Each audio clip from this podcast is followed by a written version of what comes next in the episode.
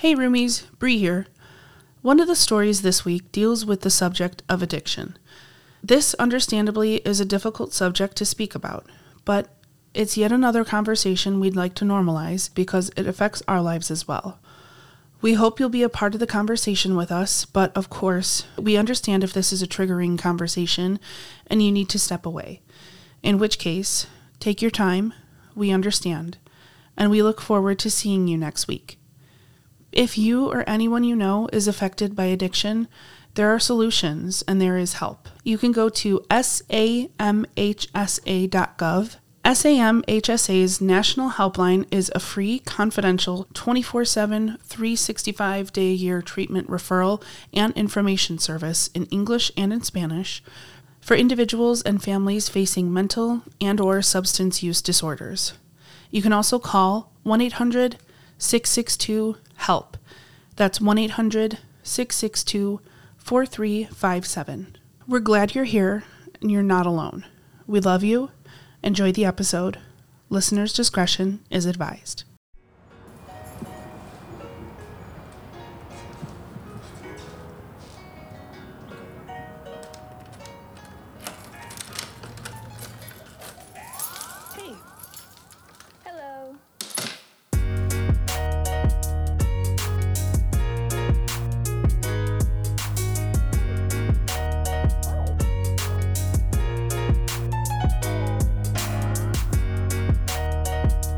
Pretzels are one end of the spectrum.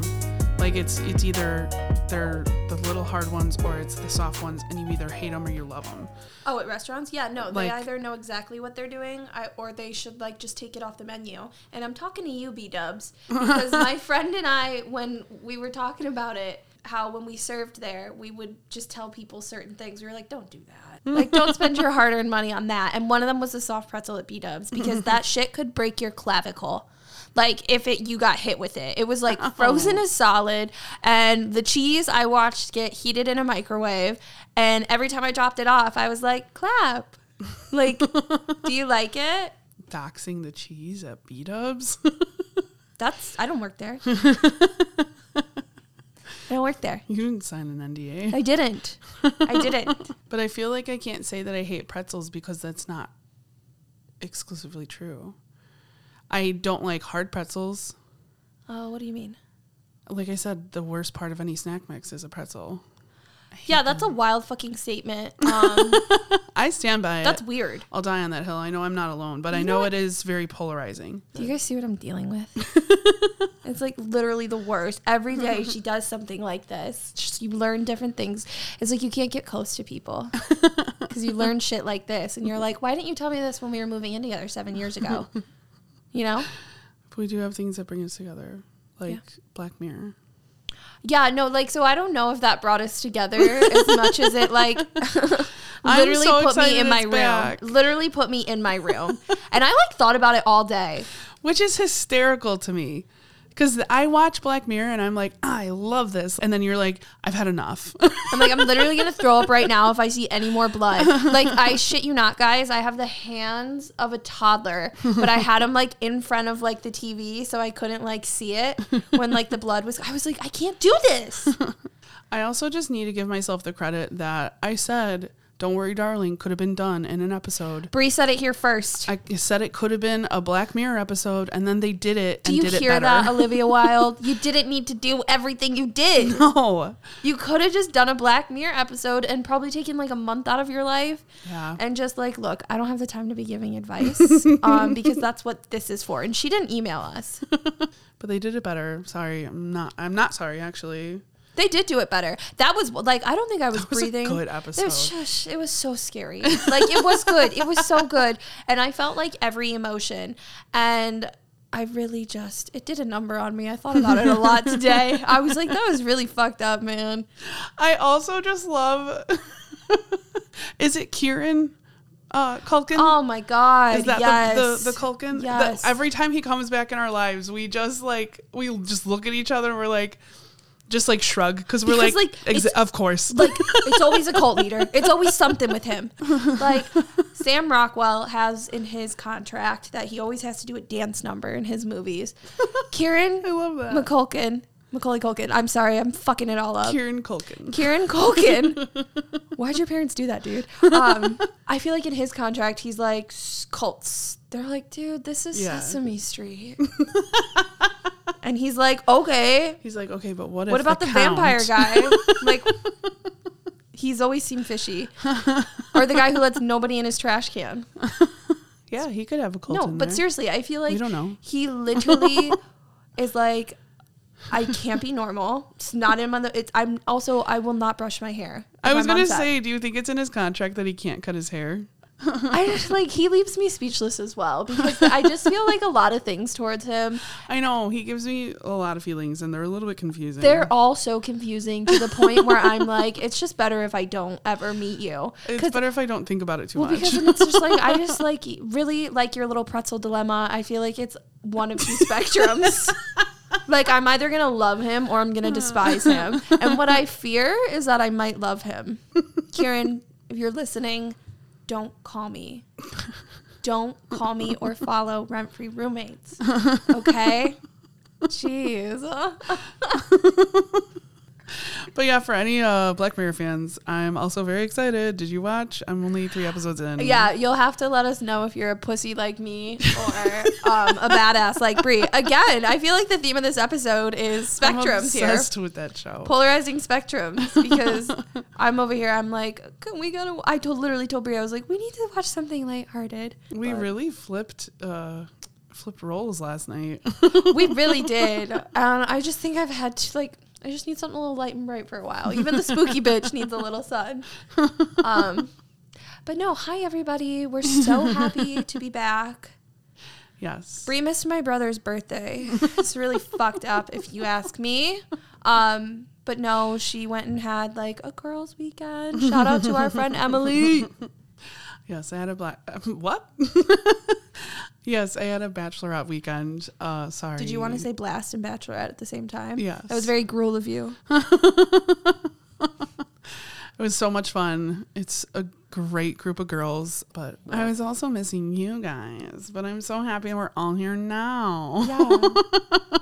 We don't need to miss you anymore because you're right here. Welcome home. Glad you're back. If this is your first time, my name's Bri. I'm Abby. And we're your rent-free roommates. Damn right we are. And we are so excited for this episode. We're excited to get into it because we love giving advice. And do we love giving advice or do we love talking? The jury will always be out. Yeah. The jury will always be out on that. But I think we truly just love to give advice. Do we love to help people? We do. And we really appreciate when you guys reach back out. We love hearing from you guys in any capacity.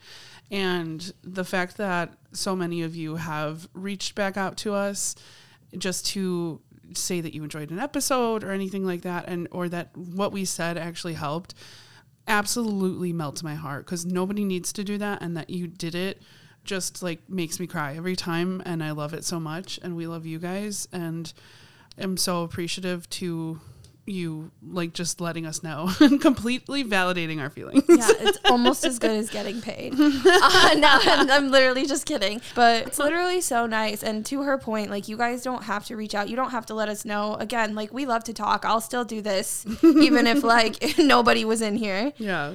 It doesn't matter. But just the fact that what we say does have some sort of impact, or it makes you feel seen or heard, really just solidifies, again, why we're here. And to anybody else that's new, if you have anything that you want to talk about, celebrate, need advice on, want to vent on, anything at all, email us at rentfreeroommates@gmail.com. rentfreeroommates@gmail.com. We should have a contest one day to see if any of the listeners can do it as fast as you. That's how we'll know you guys are really listening, because if, like, you really, truly are a listener, she's gotten better every episode. Like, she gets a little bit faster every time. So, I mean, I'm going to be so fast you can't even hear me someday. Yeah, and I really think the only way that you could let us know that you're listening is to do what? Well, you could follow us on social medias.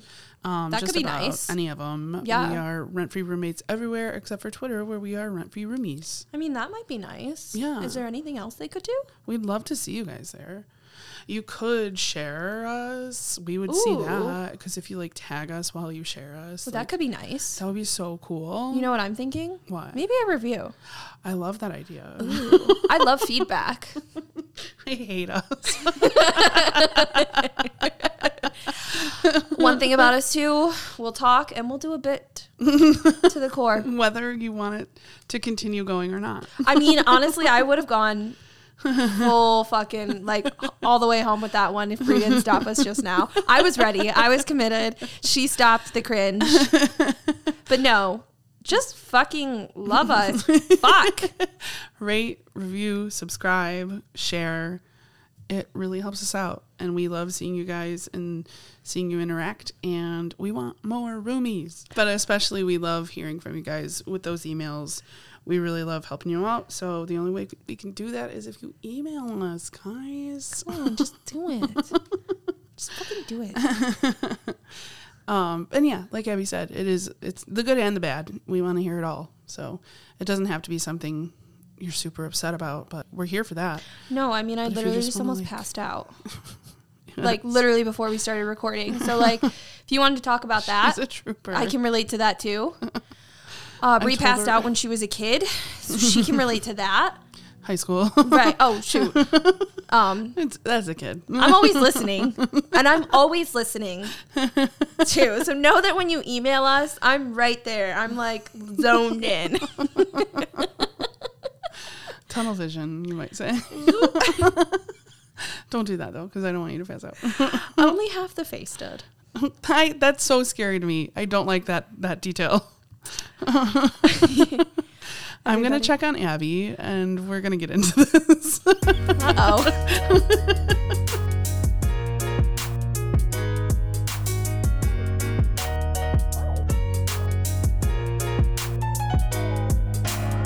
Dude, that's scary.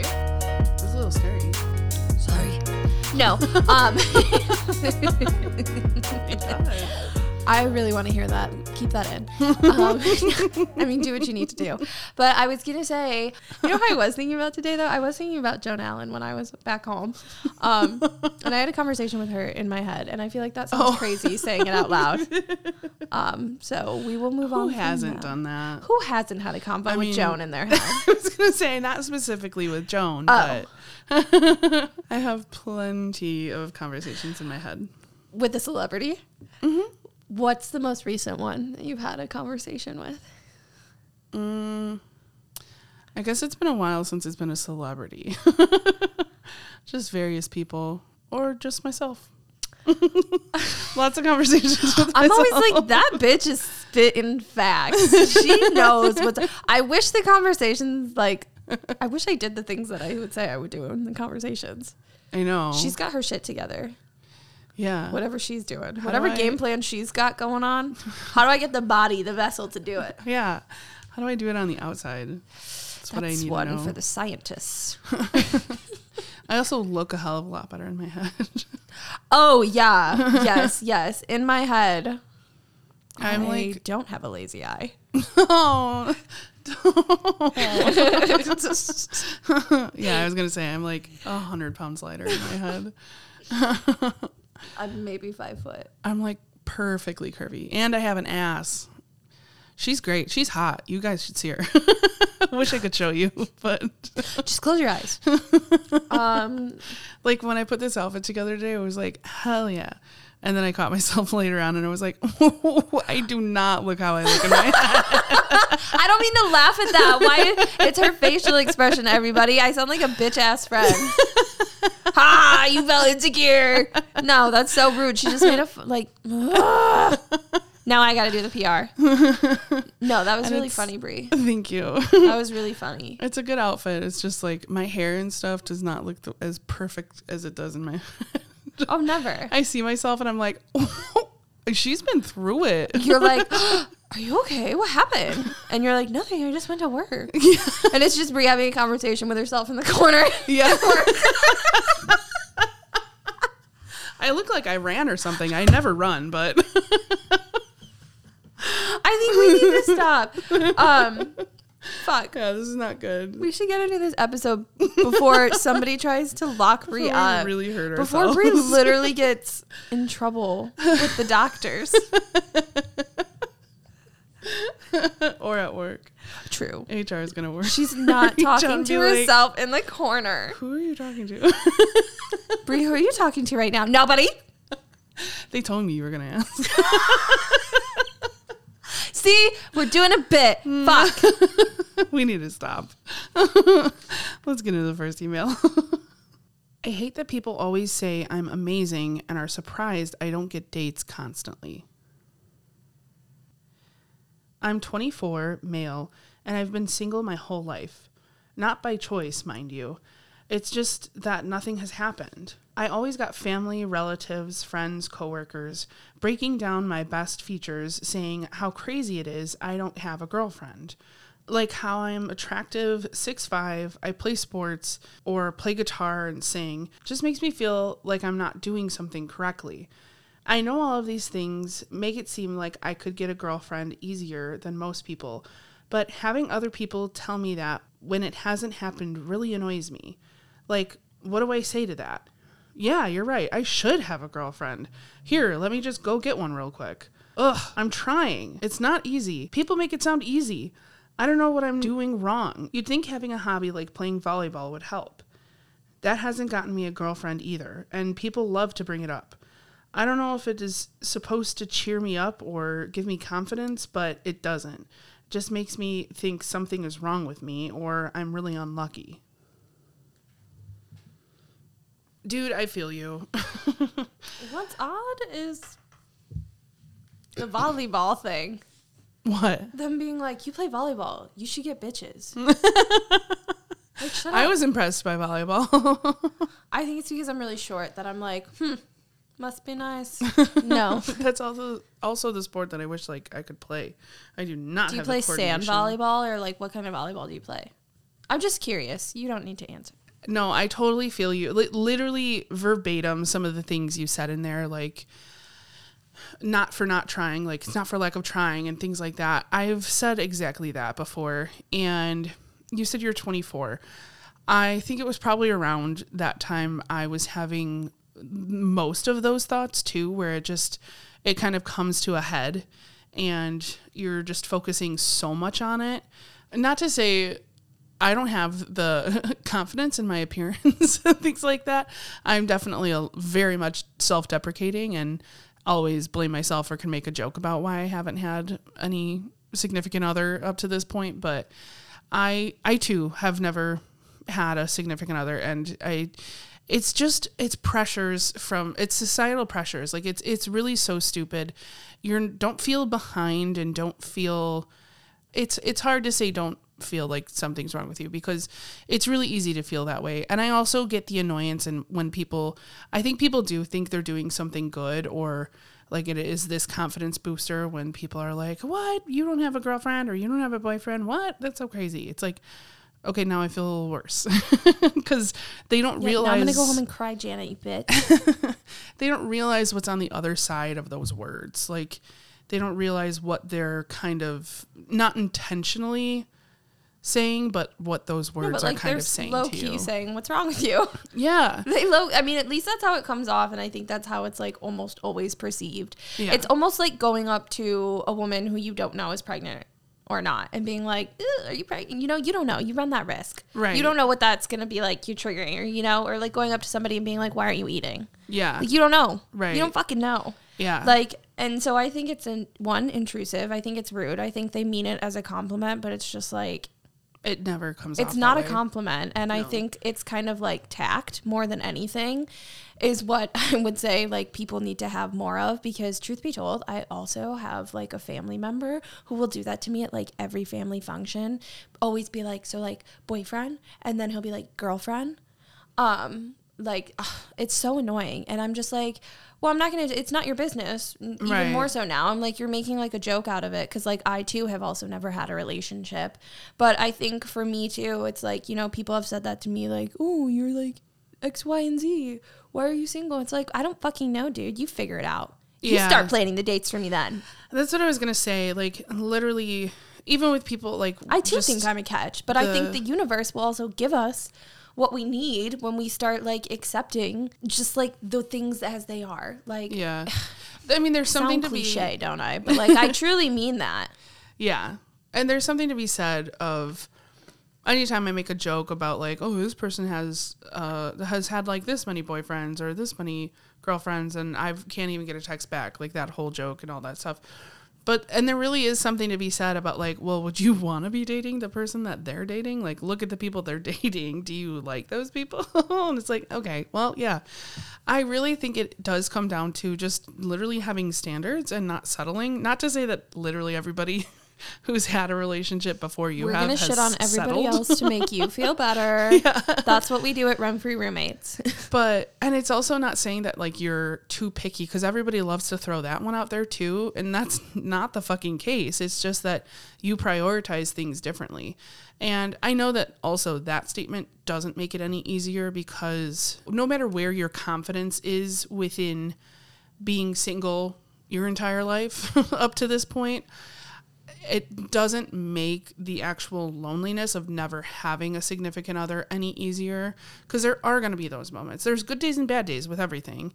And for me personally, I sometimes seeing some of my friends in relationships and stuff like that, I'm like, thank fucking God I haven't had to deal with that in real life. And I just am learning from my friends and seeing. I know sometimes I feel like I've been outsider in so many relationships because of that. Right? I'm like, yeah, it's been 3 years. It's tough for me. But I love my independence. And then sometimes I'm also like, I worry that I've been single so long, I'm not going to know how to adjust to a relationship. But that's just a silly, stupid, intrusive thought. Yeah. And it does, there are times where you just want companionship. You just want somebody. And that's totally normal. And I used to have the same reaction. I hated when this conversation would come up, like when you're on a date and stuff like that, just... when was your last relationship, or how long was your last relationship? I fucking hated that question, because it meant that I had to be like, well, I've never been in one. And I think you could just say you've never been in a serious relationship. Yeah. But even that, people are like, why?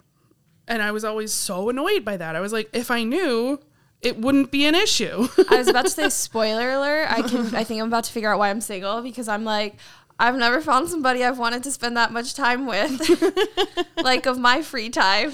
Well, but that's the standards. That it's just the truth. Like a bitch loves to be quiet and read sometimes. But anyway, actually, it literally was like right around your age, like 24 to like 26. I like put a lot of thought into that, and it did start out where I was like, it's not for lack of trying, like it's all I've ever wanted. And like at some ages, especially like high school, it was like all I fucking wanted was a boyfriend.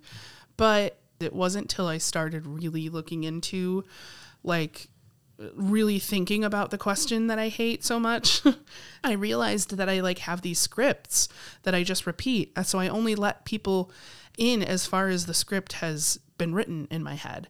And I don't let anybody past that. And I just kind of repeat the same information. So it's not really letting anybody in and letting them learn about me. It's just this thing that I've prepared. So really thinking about it, I was like, but I really have never put myself out there. Well, that, yeah, yeah. I kept to myself, or I just kept to my friends, and I would have crushes like from afar, but I've never been confident enough to like act on anything.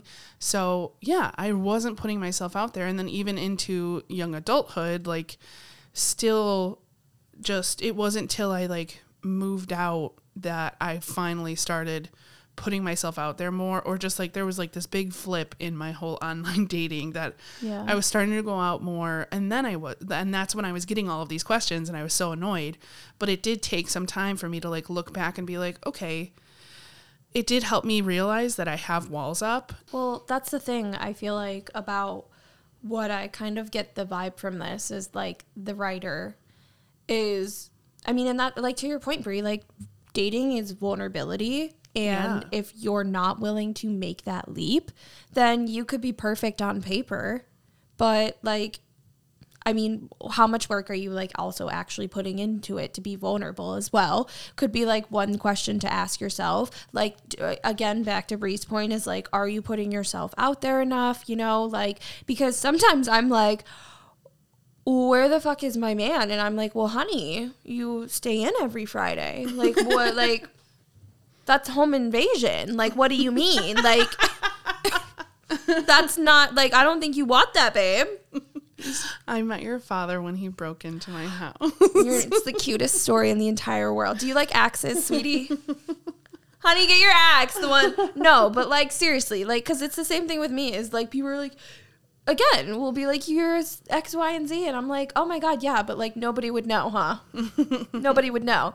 And so, you're like, yeah, it's not enough sometimes to also just be, like, this glamorous person on paper because it's like, how are they going to know anything else, though? Yeah. That, too. And also, dating is really weird now as well. Like, I find it to be one of the most strange things in the entire world because, like, somebody will literally be like, tell me everything about you and then never talk to you again. Yeah. It's so strange. Like, yeah. I don't get it. So, like, that's where the whole, I feel like, standard things is going to come into place because, and I feel like, again, I'm a broken record, but always trust your gut. Like, personally, no, that's true. Yeah. Like, I always kind of, like, especially lately, I've been putting myself out there more-ish in a way. And I always trust my gut on, like, me just being, like, a smaller woman, and I'm like, if I feel X, Y, and Z, or if the universe makes me feel a type of way, I'm gonna go with the vibe. And so far it hasn't led me astray, and I think that could be like a good thing to keep in mind too when you are like reaching out and talking to people, is just listening to yourself. Like, does it feel good? Like, the conversation flowing? Do I feel happy around them? Like, your energy levels too. And It's I feel like the other annoying thing that we'll get a lot is it'll happen when you least expect it. And shut that's the fuck up. The wrong fucking thing to say, because it's like, it's never going to be a thing that you're not thinking about because we've been thinking about it for fucking forever. It's like literally forever. What they programmed us. Yeah. And like literally everybody's shoving it in our faces.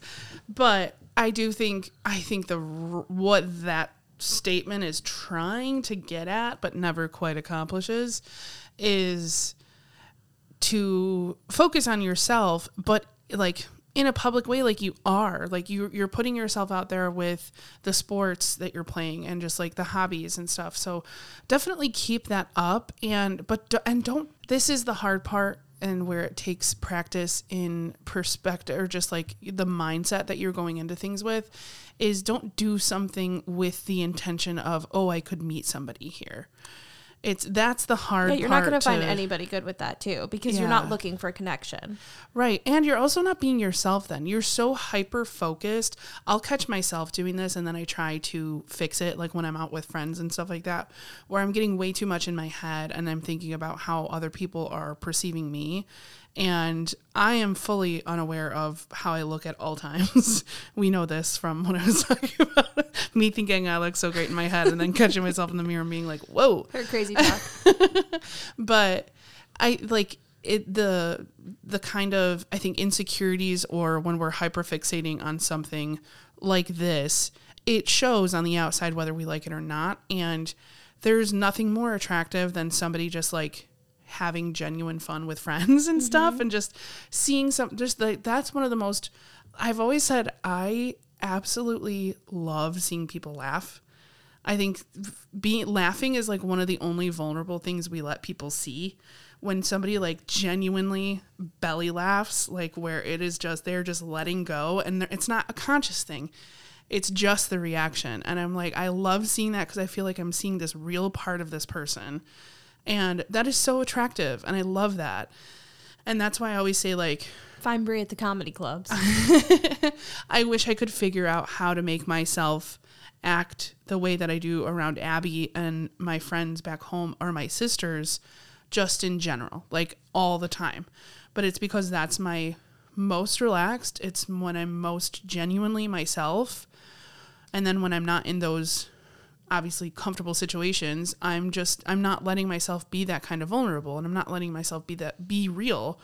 So It's start doing stuff just with the, literally just with the intention of enjoying yourself. Yeah. Like, are you going to let, yeah. Cause then you're going to find the right crowd of people because it's people you want to be around. Yeah. Cause it's what you want to do. Right. So like, that's always a good thing too, because it's like, if you're already enjoying yourself, you're going to be like one more open and receptive to similar energies. Mm-hmm. And also again, you're amongst people who have a similar interest to you. So therefore like, there's already this like, you know, something to break the ice, something to talk about. Like, I hate meeting people at like clubs or anything like that. Like, it's so stupid. It's just like, you don't want, there was one guy I did start looking at homes in Colorado with, but that's neither here nor there. That was just too many shots of Jameson.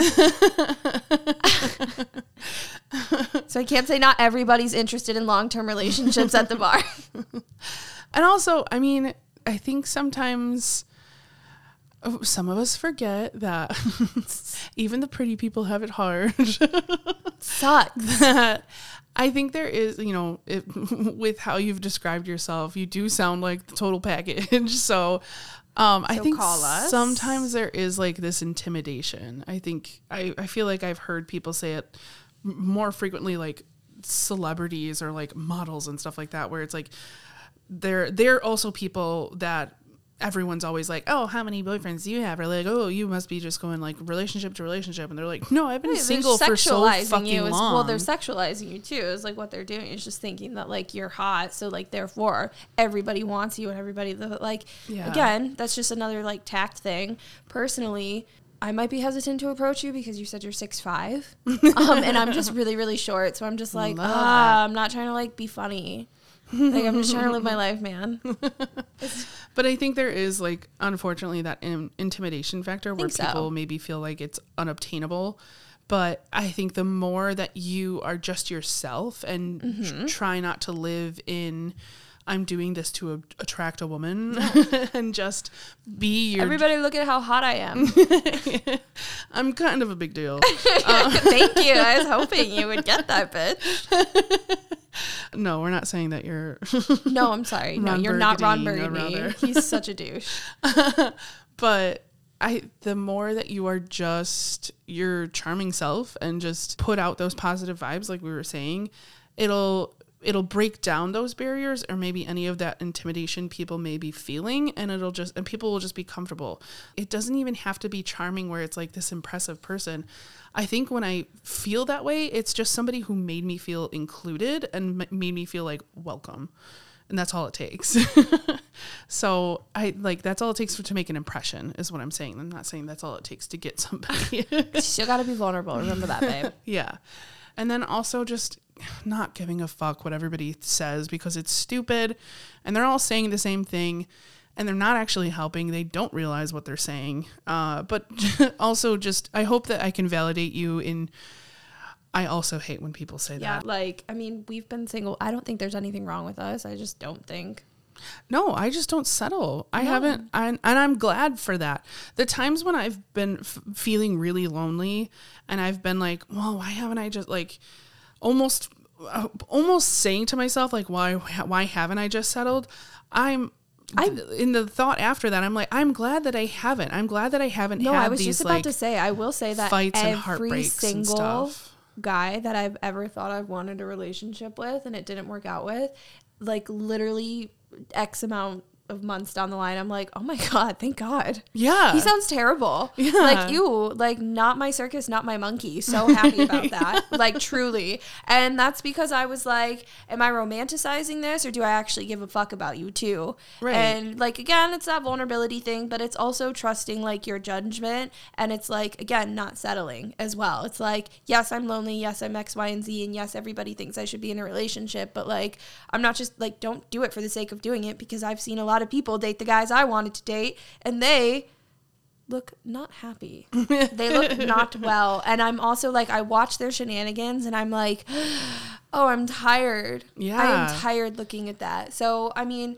again, like we just want to validate you, but like also, you know, don't be afraid to put yourself out there too if you haven't been doing so already too. Cause like, again, like, it does take that amount of courage and vulnerability and putting your walls down to allow people in. But I think if you do that in an environment where like you feel comfortable, you're amongst like people with similar interests, or where like you feel good, I think you'll start gravitating towards the right people. And it doesn't need to happen overnight, but I think like even going on a couple dates, that'll let you know like the kind of people you're interested into. And then I think it'll be easier to like spot them when you're with them too. Right. You know, it, like, unfortunately, like, it does take practice dating as well. And, like, as somebody that, like, hates to do it, too, but, like, I have to. Because, again, I don't want them just coming in my home. That's so scary. That's so scary. But there's a power in being single. There's a power in being single. And I always think that when I see any friends I have that go relationship to relationship, I'm like, I am still figuring out who I am, yes, but I also know a lot of myself and know a lot of what I can do on my own. And there are people that don't know that and are terrified of even the thought of having to do that. So there's nothing wrong with you is the most important part of this. There's not. We feel like there's something wrong with us because everybody is saying the same thing to us. So it's like, well, everybody else is doing this and everybody else is saying that, so it must be me. It's not. It's that you are holding a standard, you're prioritizing yourself, and you're not putting a relationship, just because people say that that's what you should be doing, ahead of other things that should be prioritized in your life. So there is nothing wrong with you. You are doing great. You're 24. You have so much time. I promise you. That's another stupid thing that people tell us, that we should be doing this or that. Yeah, I'm sorry, you're not going off to war. This isn't 1912. Like, yeah. You don't need to get married right away. Yeah, you have so much time, I promise you. And use that time just to continue learning about yourself and to just and to practice and just date and have fun dating and not be so stressed about it. I know, easier said than done, but I think once you start having fun with it all, it'll all come easier and things will happen when they're supposed to. We feel you. You're not alone in this feeling. It is so fucking annoying. So know that there are other people out there that there are two bitches that hear it like at every family function. So we're right there with you, babe. Yeah. Best of luck. Thank you so much for sharing. We appreciate it.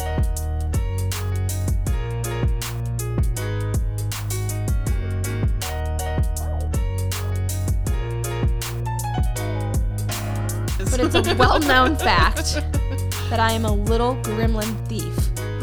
A petty thief, if you will. You said gremlin and it made me think of Grimace. Have you tried the shake?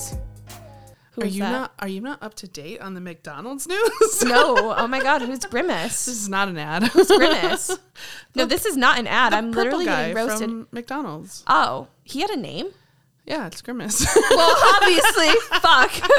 And it's his birthday, apparently. I don't know what actual day this month. I feel like you want me to feel something more than I do. Do you think it's a good shake? Have you had it? I just tried it. I mean, actually, I don't know. Are you trying to sell me on it now? Everybody go try it. It's not an ad. Because that's what Mary Kate's friend did. She saw it. She was like, what does it taste like? And she said, Grimace. It's all really cute, like the packaging, all the branding that they're doing for it. Everything has like birthday confetti and stuff on the bags. I literally just always mean business when I'm there. I said, double cheeseburger, medium fry, medium Coke, please. I am there way too frequently, so I know all these changes. Hi, Barbara. Hi, Barbara. I'm glad you got second shift. You've been wanting to make the switch. It's a very pretty purple color, and I'm pretty sure it's blueberry. Ooh, but the listeners will have to tell us. Yeah, you tell me what it tastes like. Mm. Oh, wait. One more thing about the Grimace thing. Oh, my God. It's such a big thing. I literally just realized today, me and Devin were watching TV. It's literally on in Roku Village. They added a McDonald's. Shut up. And, like, Grimace is inside, and they're, like, partying and stuff. Yeah, that's how big this is. Damn, I'm going to have to watch Roku Village later. It's so big it reached Roku Village. Anybody that has Roku Village, where would you want to live? Yeah, you gotta let us know. We talk about that way too much. Way too much. And if you don't have Roku Village, any of the listeners, you'll have to look it up and then get involved. It's a sick place. It's a sick ass place. You gotta let me know what you think rent is too. Because, like, there's a lot going on that I feel like you could haggle, but at the same time, rent's either really high or really dirt cheap. I can't tell. I feel like everything is dirt cheap. Dirt cheap. Because that shit's, like, getting destroyed on the daily. You never know. Insurance is probably sky high. It's a great time to be in insurance. Well, that's what we have to do. We have to make a commercial for Roku Village insurance people. That you heard it here first. That's ours. Nobody take that. Because that is quite a job. It would age you rapidly, I bet. Anyways, we could go on for way too long about Roku Village. That's disgustingly sad. So I really want to just read the episode now. Because I'm not sponsored. I feel like I just learned way too much about myself in that time frame and a lot about you. So, but if McDonald's or Roku wants to sponsor us, hit us up. Put us on a billboard out there. Let us know. Oh my God. Right? What if we got so big we were in Roku Village? Make it happen, guys. This is on you. It's really only up to you. Let's go. Is it selfish to leave a relationship if your partner is dealing with substance abuse? I'm thinking of walking away from a 3-year relationship because my girlfriend needs to take a substance every day. I won't say what it is, but it's a downer. Before you tell me to talk to her about it, we've been over it before. She just says she's not ready to give it up yet. I didn't really mind it before in the beginning stage of the relationship, but now I'm fully devoted into a healthy, active lifestyle and self-improvement. I'm turning 26 soon, and I want more from life. I want to fulfill dreams and achieve goals. She's 23 and doesn't seem to be wanting more in life yet. I guess what triggered me to ask y'all this is because 1 hour ago, I used her money to tip our delivery guy, and she lost it and started yelling at me because that money was supposed to be for her supply tonight. I've always been cool with her using every day, but now I'm starting to see this side of addiction that I've never seen before. So yeah, is it selfish that I'm considering leaving her after 3 years? P.S. We live together and have 2 cats together, so I can't move out ASAP, but would love to hear what you guys think. Like, first thing to note is, if you have to ask if you're being selfish, you're not being selfish, because you're already thinking so much about how, like, what you're doing. You're already thinking about how your actions could possibly be affecting another human being, and that's not a selfish person, just to start.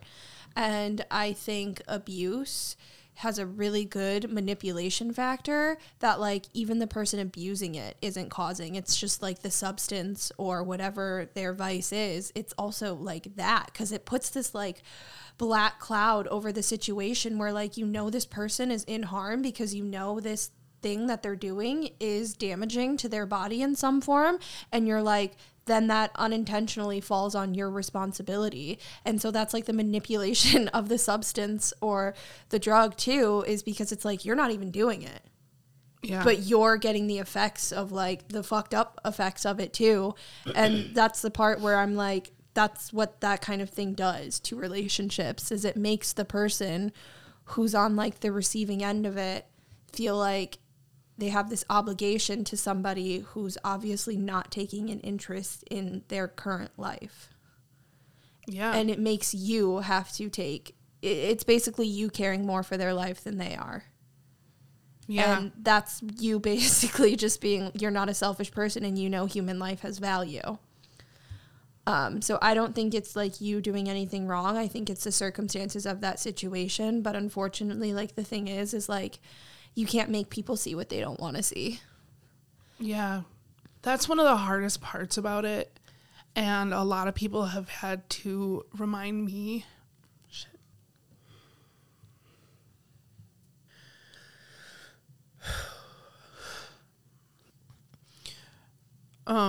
A lot of people have had to remind me about that too.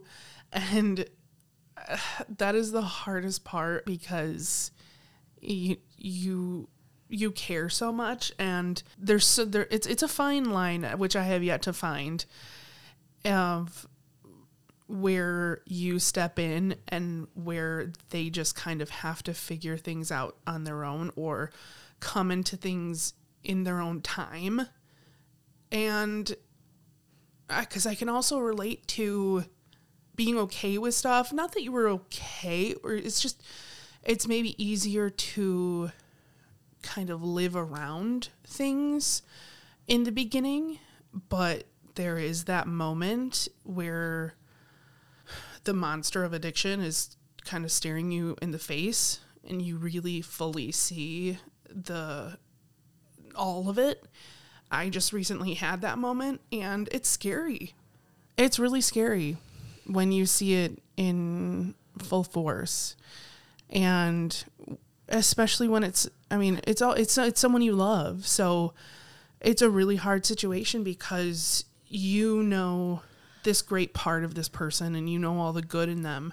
So it's really hard to see them as somebody that you don't know.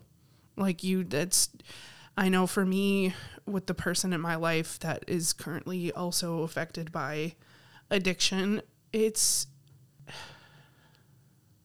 strips the person away, I think, is what it does. And it makes you want to salvage them more because you know this person that they can be and that they were. And you're like, this isn't you. This is the disease. And that's what it is, too, is it's a disease. But, it's also, when somebody has a disease, it's up to them to fight that disease too. You either want to go after it and do something about it or you don't. And that's kind of just the thing is for you, I'm not even necessarily sure. I mean, I guess the timing is a factor here too, because yes, you know this previous version of her, but it's people can develop into things that you don't know, but I don't think that means you have to stay for that, because to my previous point, you can't make somebody value their life. They have to do that. And I just don't know what good it's doing you knowing that. I mean, because basically it kind of sounds like what's happening is you're just barely keeping them going. Yeah. But what is it doing to you in return as well? And that's where the selfishness comes in, because it's to me, in my experience with things like that, they'll just continue to bite that hand until a boundary is set or until they realize. But again, it's such a hard pill to swallow, especially when you care for people, but it's I can accept the situation for what it is and the love I have for you, but have to remove myself because it's doing damage to me now. Yeah. And then it begs the question where it's you have to love yourself, and you're not loving yourself, and it's making you not love your friends, and it's making you damage these relationships or these family relationships, whatever the situation may be. And it's what's more important to you at the moment? And it's again, you cannot make them see that. They have to see that for themselves. They have to know they have something going for them. And that's on them to decide. But it's it's not your life to live for them. Yeah. Because... it sounds harsh. I'm not trying to be harsh. It's just something that I personally went through. Yeah. And I got a lot more time to deal with shit because it happened to me so young that I'm just yeah. I had a it shouldn't have happened I'm good. Nothing bad, crazy happened. But it's just, I saw things that I didn't need to see from people that, I really loved and cared for. And that, looking back on life, I'm I'm not angry, but I can understand the situation and why you couldn't be a part of my life. That doesn't make it easy because I wanted you there. But it's you weren't going to be good for me, and you weren't a good surrounding and environment for me to be in. This is, yeah. And it's selfish. Yeah. It wants as much as it can take. Yeah. And it'll take the people that person loves too. Right. If it can. Yeah, because I think there's a really big negative hump that it takes, and negative period in the recovery process that it takes to get through. And sometimes people just have an easier time letting things go and just letting it continue so that they can still keep that person in their life and not have to go through the really negative and the really hard parts. But when it does start affecting you so much, somebody else's actions start affecting your life so much, so negatively, You have to get yourself out of there if it's really taking you down too, because you didn't make that choice and you're actively trying to make better choices for yourself. And right. It's not easy, and that's a really hard choice to make, but it is best for you, I think, to end this relationship. And you can, if you feel this way, you can leave it open-ended and kind of let them know that you're taking yourself out of the situation, you're taking yourself out of the picture, you're ready to be there when they're ready for your help, but for now, you need to get yourself out of that situation because it's not good or healthy or safe for you. Yeah, no, I couldn't agree more with that. You even said it. You have places you want to go in life, dreams you want to fulfill. And unfortunately, like the thing too with history is you want to see those people on that journey with you. Because that's what you kind of envisioned life. Like, I think when you got into the relationship, you probably, I mean, for 3 years, obviously you've been with this person. So I'm assuming you saw some sort of life with them. And it's hard to break those, you know, romanticize those like future plans with somebody because we do. And you think about all these things you're going to do with them, all these chapters you're going to have together. And then again, they have to want that too. And they're not seeing that. They're not wanting that for themselves. But that's also not fair to you. Like, why do you have to be the one to sit there and watch this person essentially, for lack of a better word, kind of destroy themselves? And that's where I'm like, that's not good for anybody. Nobody needs to go through that because it's like, it's bad enough knowing somebody you love has a disease that they're affected by. And I say disease because I think any form of, like, substance or alcohol abuse is a disease, like, in one way or another that, like, they're fighting within themselves because, like, nobody asks for it. Nobody picks up a bottle or a needle or anything and thinks, like, can't wait to do this for the rest of my life. Yeah. Like, there's something that's being numbed, and, you know, that's the disease of that. I feel like you could even word it as like, because I agree, I think the relationship does need to come to a halt for your well-being and hopefully a wake-up call for her to know that like this is what this situation in your life is doing to your relationships. Like, and it'll either be the wake-up call that they need or it'll be a choice that they make. I'm saying I think you need to have a conversation. From that conversation, I feel like they are going to make a choice and you need to hold them to that choice. Yeah. Because, I mean, if you stick around, that's what I would say is you need to hold them to that accountability because, like, remember this conversation we had. You see value. Your life is important. Even if I'm not here, it's still important. Mm-hmm. Yeah, I think speak your piece. I know I say that a lot, but I think it's important to do that because I think especially in this kind of caretaker role that a lot of us take on when we have somebody in our life who is affected by addiction, which I mean, you know, in a secondary way, you are also affected by it. You're, you know, on the outside. But I think it's, we kind of keep things from them because we don't want to hurt them more. Or we feel like, if we're honest, it's just going to make them do what they're doing already even more, and then we're part of the problem. But that's not, if I learned anything recently, it's sometimes people need to hear certain things from the right person. So if you're keeping anything in, you might be withholding, you know, something that could help. So it's definitely, you know, what do they say? It's a sign of insanity to redo the same thing and expect a different outcome. So you can't keep doing it. If you feel like you've been having that conversation, you've had it a million times, then that is maybe your sign to step away. Something needs to change for you too. I just kind of feel like I'm always like, I want to be a good friend.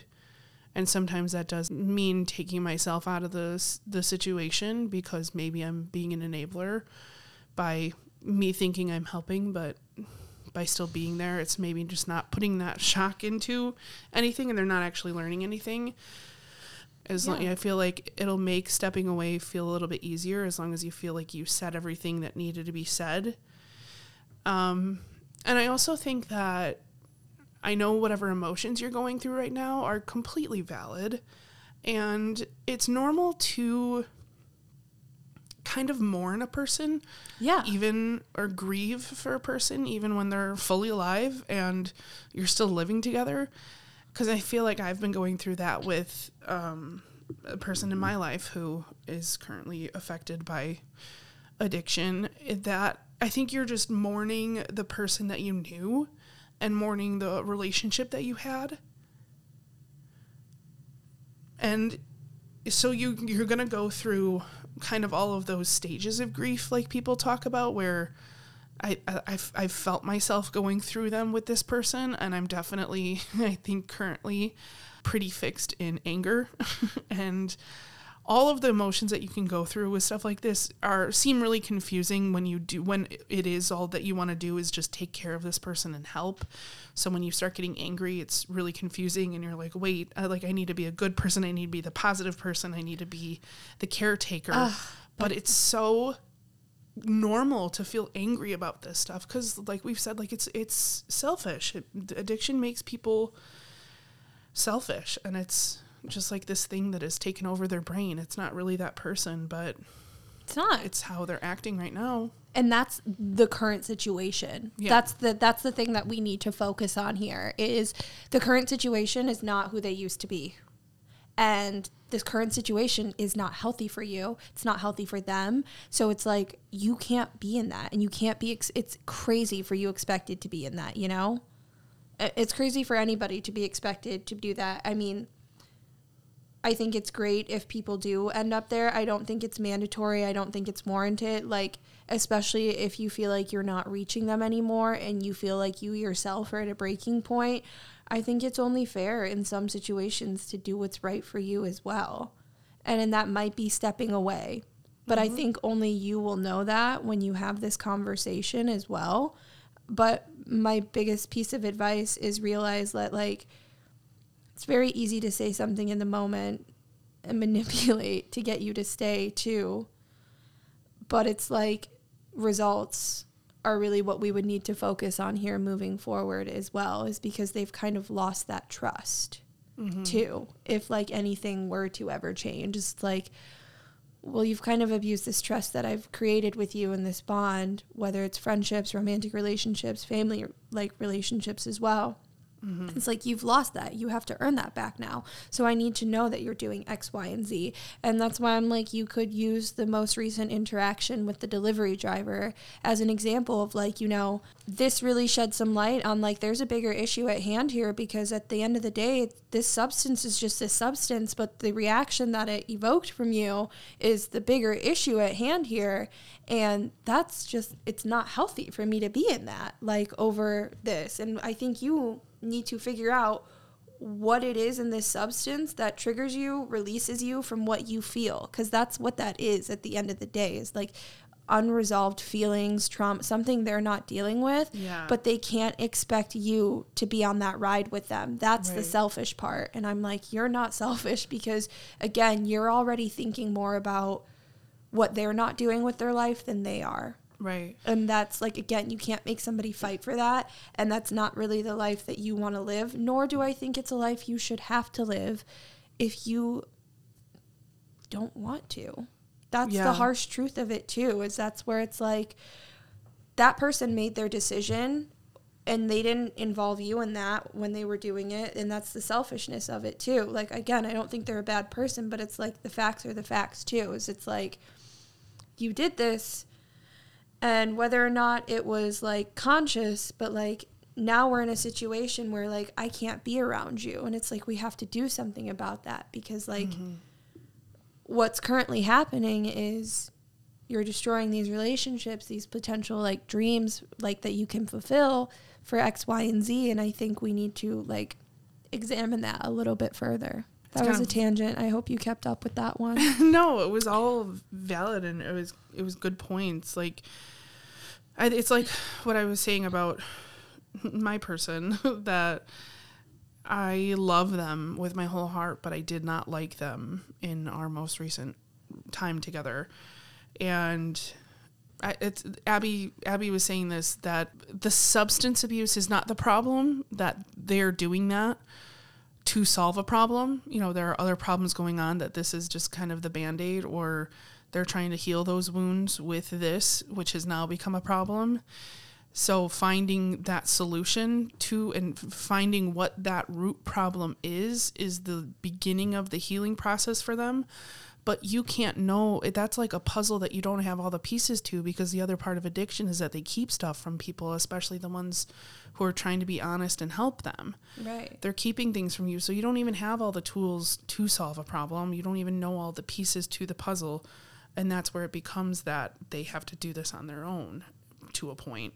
I mean, having the support is good because it's hard. and it sounds like you can still support them, want the best for them, but not be fully involved in their life. Like, I think that's more than fair as well. And like, I had situations like that too with the person who was previously in my life. And, you know, at the end of the day, I'm not mad.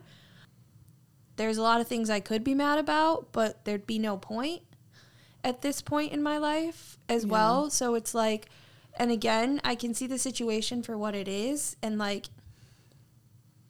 understand that a lot of what they did wasn't intentional or malicious towards me, but it still affected me and that wasn't okay. So they couldn't be in my life. But at the end of the day, I don't hate them. And I don't think you would hate them either, because it's like, it sounds like they already do enough of that themselves. If they're using something to numb the pain. So I'm not going to add to that for them, and I don't think you would either, but I do think you need to go. Mm-hmm. And that's just my honest opinion. And I think just as much as them having to recover from their battle right now, it's just as much of a transition for you to try and get out of this situation, because this is also hard too. You need to think You're also going through something hard. Yeah, you also need support. You do. And and you need to think about yourself as well here too. Like you're on the receiving end. I think in whatever kind of last conversation you have with your partner, I don't think in this situation subtleties are helpful for anybody. I think does nobody favors. I think being honest and being obviously not being malicious, but I don't think you would do that.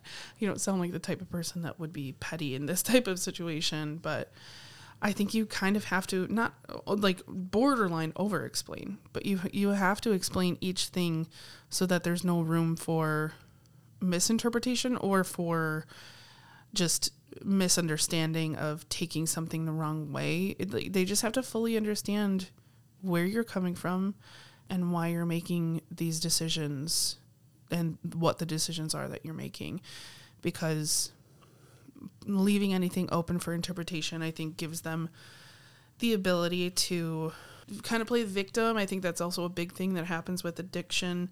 They are a victim to a point, but they're not a victim in that everyone's giving up on them. Mm-hmm. The reality is people aren't actually giving up on these people, because it is so hard to love a person that has addiction. Well, they're just giving up on making somebody want to fight for themselves. Like, they're giving up being the one fighting for somebody to fight for themselves, I think is what it is. At a certain point, you have to back out. You got to back out of the ring too, because it's like, you know, you've got a life to live too. Yeah. You have to work on your own life. You can't be keeping theirs together. Because, I mean, and again, I don't want it to seem like, oh, you have a problem, I'm going to abandon you. Because that's not. Yeah. You know, you're not fucking off. No, you're not at all. You're making a very hard decision. Then I think you can support from afar and let them know that, like, you know, if you need help, if you want me to drive you to, like, this meeting, drop you off here, like, at this center for something, let them know that support system is open, but the support system of letting you harm yourself, done. Yeah. Like, you are done watching them do this to themselves. Right. And you are now your support. That's what you're giving up on. Your support now lies with them getting help. And if they can't do that, then you can't support right now. Right. And that's just the facts. And what makes it so confusing, I think, for all parties is that we all have this idea, this squeaky clean idea of what love is in any kind of relationship, whether it's friendship or otherwise. But it's so much more complicated than that. Well, and the toxic thing about love is that people tell you need to stick with somebody through it too. But I'm loving you enough to tell you that this current version of yourself will get you nowhere. Yeah. It's not going to get you anywhere. And it's certainly not going to get me to like stay. Right. Like, I love you enough to tell you this because I love you and I want you to love you. Mm-hmm. That's the thing here is, if I didn't love you, I would just watch you down this or shoot this up because I don't give a fuck, you know? Yeah. If anything, I would even say maybe it's helpful to reiterate that you want us, like, you're glad they're here, but you don't want to see them. If I have to lose you, I'd rather have it be my choice and lose you and have this still have left the good memories. I don't want to lose you in a way that's not my choice. Yeah. Meaning not their choice either. And I don't want to lose somebody knowing that I never tried to help them see the error of their ways with that too. Right. I don't want to lose you knowing that I was too afraid to have this conversation or to tell you like something, because again, you love them and you love their life. You want them to live. And it's like, I don't want to wake up knowing that I could have said something and also didn't. And again, that's unfortunately a situation that gets put on you because of somebody else's actions. But mm-hmm. I'd rather say it than not at the end of the day too. But yeah, I really just want to say that I'm sorry that you have to go through this again, the both mm-hmm. of you. And if you need continued support, feel free to reach back out to us. Yeah. We're always literally just an email, a message away on any social media platform, not just for you, but for anybody that needs to reach out for anything. I mean, we're not experts, but at the end of the day, it's just in our nature. And so like, we just, again, I feel like we feel so much that like, we know how situations can feel so isolating, such as this one too, mm-hmm. especially when it's somebody that you love that you feel like you can't even talk to. So, I mean, the line's open for anybody that wants to talk about anything with us. Yeah. And if you have something that you want to like, that's not along the lines of this too, you're more than welcome to reach out. If I learn anything along my journey too, that I'm kind of going through with my own person, I'll let you know. We can talk about it. We can be here for each other. So yeah. Reach out. Nothing, obviously, proof. Nothing's off the table. We mean what we say. Truly. When we say that, we are here to help you guys. So, and to just even help you be heard and feel like you're not alone, because it can be real lonely out there, but we're here for you. We love you guys. Yeah. Thank you. I mean, it's not an easy thing to talk about some of this stuff. So thank you so much for sharing. Yes. And thank you for bringing this to us and trusting us with it. And we really do wish you guys the best of luck, because it's not easy, but thank you so much. You know where to find us. And if you do have anything you want to tell us, don't forget, you can email us at rentfreeroommates@gmail.com. Hit us up on social media. You can message us there as well.